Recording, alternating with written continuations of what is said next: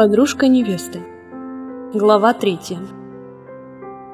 До утра осталось совсем немного, а я становлюсь все злее. Когда же Вера проснется и уберет свое рыбье еб... лицо отсюда? Злость быстро сменяется приступом гнусного веселья. Малышку ждет сюрприз после пробуждения.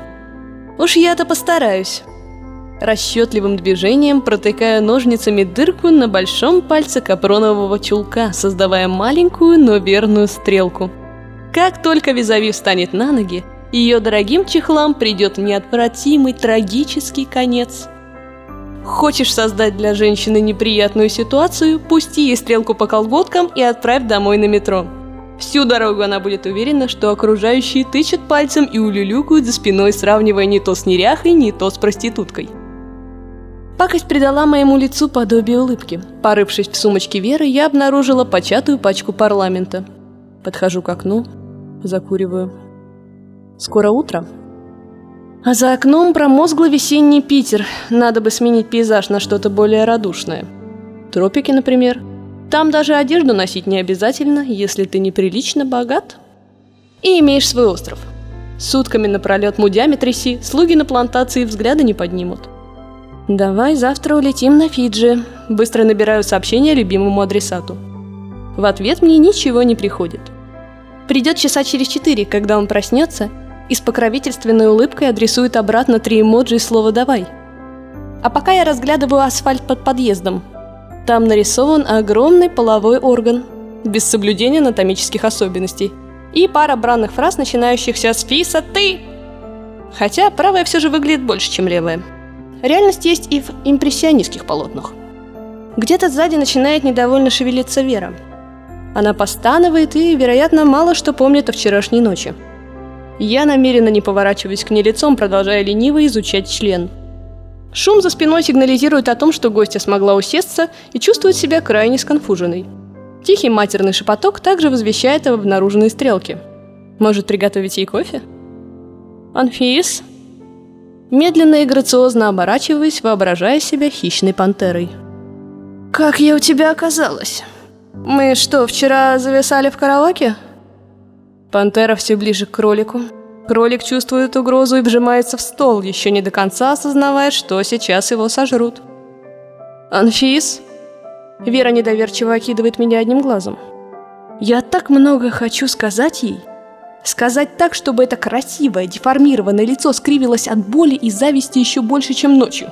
Чтобы с него навсегда сошла понебратская улыбка в прикуску с идиотским недоумением. «Пошла вон!»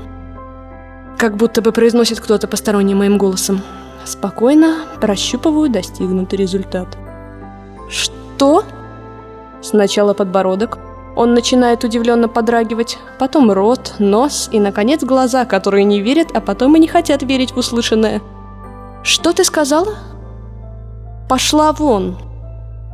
Больше повторять не буду. Ты и так потратила достаточно моего времени, пока дрыхла тут в пьяном бреду перед тем, как проклинала меня за то, что я выхожу замуж. И если у тебя есть хоть капля мозгов, через пару минут свалишь отсюда без лишних слов. Или я собственноручно насажу тебя на тот самый хер, который ты вчера так красиво нарисовала под окном. Уверена, твоей заднице будет больно. Может, я переборщила? Хотя нет. Вместо того, чтобы послушно ретироваться, Вера начинает лопатать. «Физ, я что, наговорила тебе ночью что-то? Ну, прости меня, ведь мы же столько вместе пережили. Ты же сама предлагала мне стать подружкой невесты!» С меня определенно хватит. Я рывком поднимаюсь и отрываю Веру от пола, волоча нежелательную посетительницу в сторону двери. Про себя и не без злорадства отмечаю, что стрелка на чулке уже непозволительно огромная. Оказывается, выбросить человека из квартиры не так-то сложно. Почти как мусор. Как экскременты, которые воняют человеком. Как человек, который воняет экскрементами. «Нахер таких подруг!» Мои последние слова летят вслед за туфлями. Все, больше никакой тухлой рыбы в доме. Мигающий экран телефона возвращает сердцебиению привычный ритм. Сегодня в пять в аэропорту. Странно. За окном светит солнце. Неужели весна? Или это у меня нервные дальтонические глюки? Нет, не глюки. Свет преображает все. Даже серые лужи. Даже член на асфальте.